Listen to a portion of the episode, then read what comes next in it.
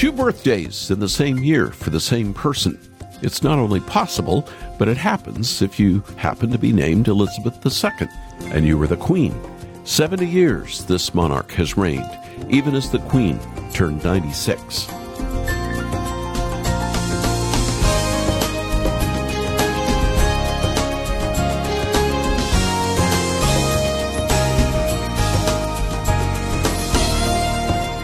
April 21st, the actual birthday for the United Kingdom's longest reigning monarch. That date is a private celebration. Maybe a custard tart for breakfast in bed. Maybe she allows one of her corgis on the bed. But the official birthday of her turning 96 is later this week with the celebration of her Platinum Jubilee, 70 years. Much pomp and circumstance is planned, but why the wait for her birthday? There is a more likely chance of summer weather in June, a much better time for a parade. But there's more to this queen than wearing her crown.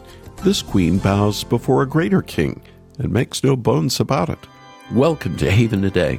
I'm Charles Morris, and we're starting a new series today called God Save the Queen. And as I said, the United Kingdom is getting ready to celebrate Queen Elizabeth's 96th birthday, as well as her 70-year reign.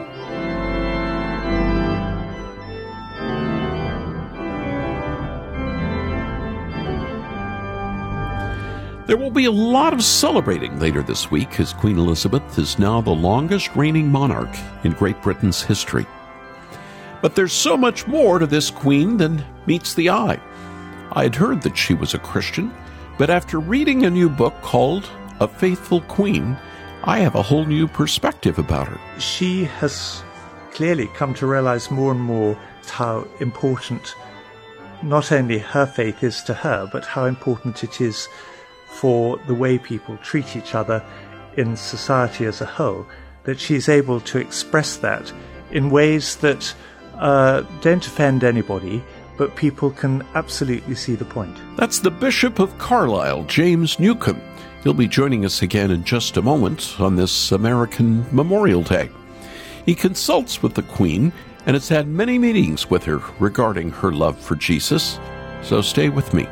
You won't want to miss this special insight about the Queen and the King she serves. Well, I'm sure you know that the United Kingdom is one of the most pluralistic societies in the West. So what a surprise to learn that Queen Elizabeth is loved and admired by so many of her royal subjects, despite their faith or lack of it. Why is that? I think it has much to do with her leadership style. She serves and loves her nation and Commonwealth, because Jesus loved and served her first. To quote Her Majesty, God sent his only Son to serve, not to be served. He restored love and service to the center of our lives in the person of Jesus Christ. In an era of growing secularism in the West, those words are extremely encouraging. And that's why I found this brand new book called A Faithful Queen so refreshing. It's like a magazine full of pictures and well-designed pages, as well as quotes from her about her faith in Jesus.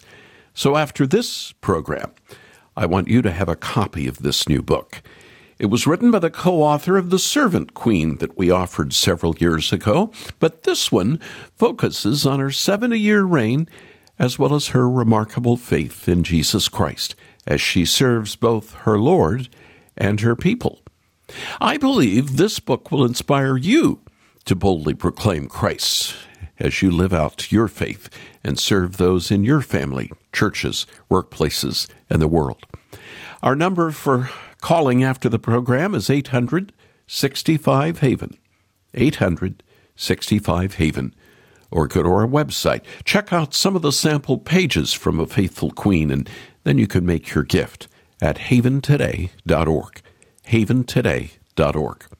And now let's open with the choir of Saint Mary's Episcopal in Edinburgh and a mighty hymn called O Worship the King.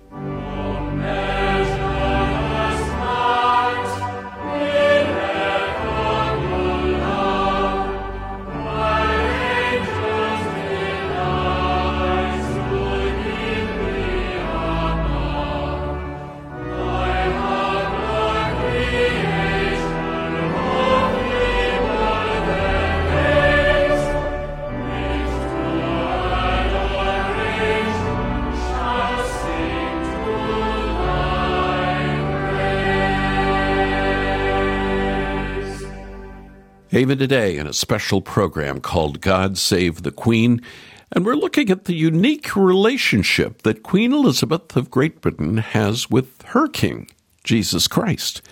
I want to go back to an interview we did a few years ago with Bishop James Newcomb, who knows the Queen personally. Welcome back to the program, Bishop James. Thank you, Charles. It's so good of you to take just a few moments. We're helping you in our small way celebrate the Queen's birthday this week, 90 years. Let me just throw out a question at first that I saw a study that was made last year. And it said that more than half of those living in England today do not believe that religion means anything in their life. Now, that's quite a study, isn't it? It is, and it's quite a change, actually, from previous years, where people have, generally speaking, recorded themselves for the purposes of a census or whatever as broadly Christian. That's not so much the case as it used to be. But having said that, many people call themselves Christians, but they didn't actually very often come to church. And nowadays, those who call themselves Christians generally tend to be pretty committed. And the numbers who arrive in our churches at festivals like Easter and Christmas and some of the other things like Harvest and Remembrance Day, they turn up in actually quite big numbers. And I think those statistics that you got in the survey don't quite do credit to the way in which many people would still regard the church, which is with a great deal of affection, especially in an area like ours, and with a certain respect. And that applies to the nation as well, because I'm a Church of England bishop, and one of my roles is to sit in the House of Lords. And there are still 26 bishops sitting in the House of Lords and taking part in the what amounts to the government of the country. And when we speak in the House of Lords, generally speaking, people are very attentive and very respectful, and they take careful note of what we have to say. And for that, we're hugely grateful. Mm-hmm. Let's talk about the Queen's birthday, though. You, I understand, are an evangelical bishop, and you are also someone who meets with the Queen quite regularly. You mind just sharing that role with us for a moment, and then let's talk about the faith of the Queen. Right. Well, the role is a rather odd one. It's called the Clerk of the Closet, and nobody. Pardon me being an American. I know laughing. Nobody quite understands what it means. It goes back to the 15th century, so it's a very ancient title. And I think in the early days, the Clerk of the Closet was literally the person who looked after the royal household and made sure they had all the necessary provisions and all that kind of stuff. Now it's always a diocesan bishop, and the role has changed dramatically. When a new bishop is made of a diocese, they have to pay homage to the Queen, and one of my roles is to go and oversee that homage. And I hold an open Bible while the person is paying their homage, and very often we will discuss the passage with the Queen after the homage has been paid. I also look after what's called the College of Royal Chaplains. There are about 35 of those in the country, and that's a particular honour that is given to some clergy. And then when there's a book that is written and dedicated to the Queen, one of my roles is to read it and make sure that it's appropriate. And that's one of the reasons why I had some connection with this book, The Servant Queen and the King She Serves. Mm. Now, I understand you actually are paid a princely sum every year to be the Clerk of the Closet. That is true, Charles. Yes, my salary is notionally £7 a year. I suppose that's about $12 or something like that. However, I have to tell you that I haven't yet seen it. I see. So you haven't even been paid yet. I don't really expect to, because I think the cost of administering it would probably be more than it's worth. I see. Well, Bishop James, we're on our program Haven Today all week. We're talking about kingship in light of the Scripture. But we're doing this because of the celebration of this coming weekend for Her Majesty's 90th birthday. And this queen is not just the head of the Church of England. She actually is a follower of Jesus, isn't she? She is. And if I can give you a little quotation from a broadcast she made at Christmas a couple of years ago, 2014, she gives a speech to the nation each Christmas. And on this occasion, she said, and I quote, "For me, the life of Jesus Christ, the Prince of Peace, whose birth we celebrate today, is an inspiration and an anchor in my life. A role model of reconciliation and forgiveness, he stretched out his hands in love, acceptance, and healing. Christ's example has taught me to seek to respect and value all people, of whatever faith or none." And so that kind of sums up where she stands, really. And I think everybody would say that her Christmas broadcasts have become more and more overtly Christian in recent years, as the years have gone by. Mm. Tell me this. Most North Americans would think of a Brit as being highly reserved and not willing to just unload whatever they're thinking at the moment. They hold back on that. How in a country where so many people see themselves as non-religious, the monarchy has changed over the decades of just the last century. How can the Queen get away with talking so openly about her faith in Christ? Well, I think for a couple of reasons, really. One is because she's held in such enormously high regard by almost everybody in the country. And they respect her hugely, and they see her faith being lived out in daily life through her extraordinary consistency, her remarkable service to all sorts of people, and through the sheer integrity, really, of her life. She's virtually never put a foot wrong. And I think people respect that, and they recognize that a lot of it has to do with what she believes. So that's a part of it. And I think the other part of it is that she has clearly come to realize more and more, as that quotation makes clear, just how important not only her faith is to her, but how important it is for the way people treat each other in society as a whole, that she's able to express that in ways that don't offend anybody, but people can absolutely see the point. Mm. Do you think the world would be a better place if leaders like the Queen, who are followers of Jesus, would express their faith in Jesus publicly? Well, I think it's very helpful. I mean, obviously, the danger is that as soon as people mention Jesus, some will switch off and say, well, we don't want to hear about that.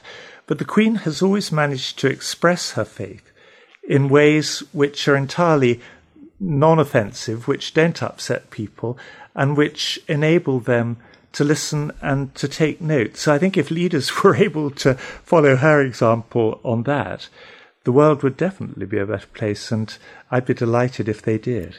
Amen. I would too, Bishop James. Now, I'm curious if you could share a story or two with us that would help us see the Queen's faith in action. Well, I think a couple of things there, really, Charles. I mean, one is that she makes a point, wherever she is, including on holiday, of going to church on Sundays, and on a particular occasion when I was preaching in the service where she was attending, she was paying careful attention to everything that was said. And clearly the whole of the service meant a great deal to her, and she was very involved in the liturgy.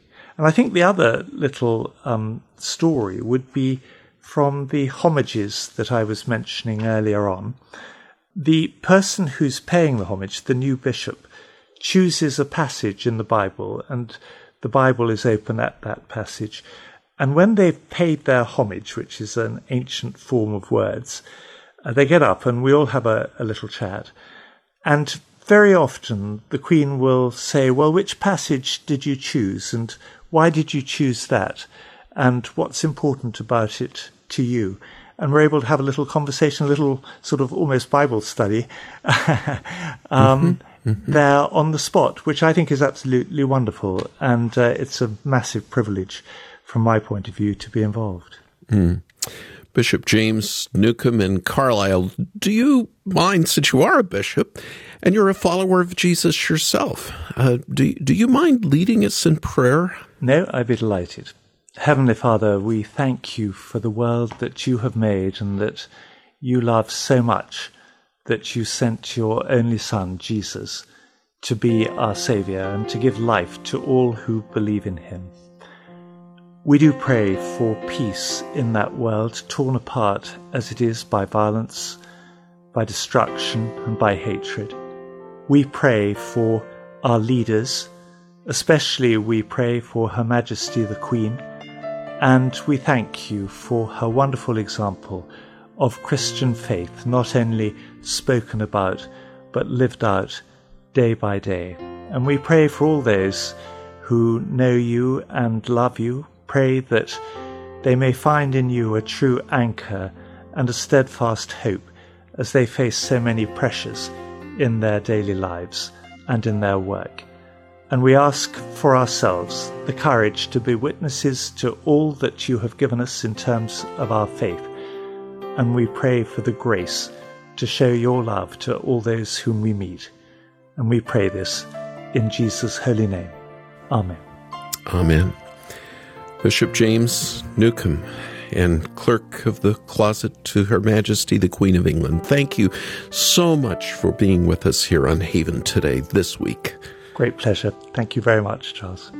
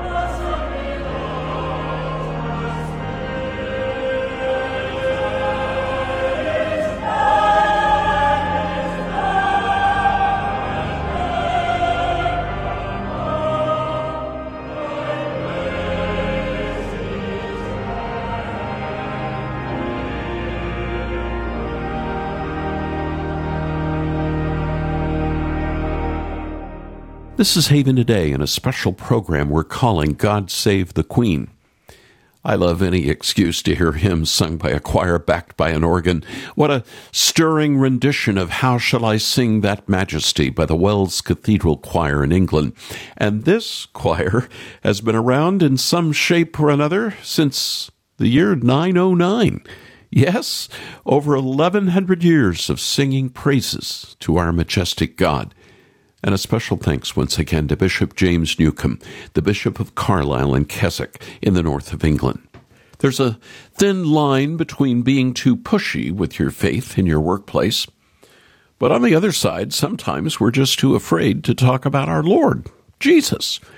But as you just heard, Queen Elizabeth has walked between these two for a very long time, tastefully sharing her faith with her nation in word and deed. The legacy she wants to leave all of us is the same that we should all aspire to. I was a man, woman, who served Jesus because he served me first.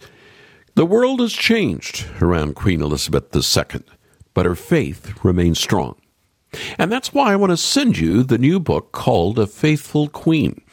It was written by the co-author of The Servant Queen that we offered several years ago, but this new book focuses on her 70-year reign as queen, and it's filled with many photos and rarely seen prayers written by the queen, and it all points to her vibrant faith in Jesus Christ. I believe this book will inspire you to boldly proclaim Christ as you live out your faith and serve others in your family, in your church, in your workplace, and in your world. Call us right now. We're answering our phones here on this American Memorial Day, and our number you can call is 800-65-HAVEN, 800-65-HAVEN.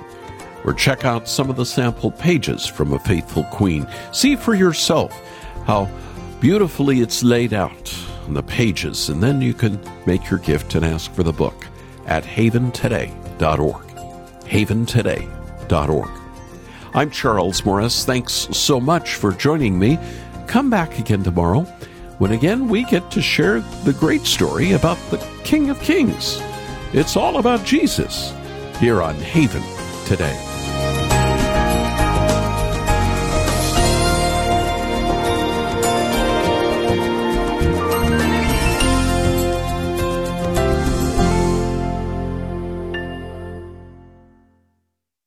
Here for your encouragement and your walk with Jesus. I'm Charles Morris with Haven Ministries, inviting you to anchor your day in God's Word. Black Friday. Remember when this was the big thing? The day after Thanksgiving, early in the morning, people lining up for hours before rushing the stores, trying to get the best deals, fighting, trampling, chaos, some of the worst parts of humanity on display. Well, modern North America is not the place to experience chaos and selfishness, not even close. We read these words in the very last verse of the book of Judges. In those days, Israel had no king. Everyone did as they saw fit.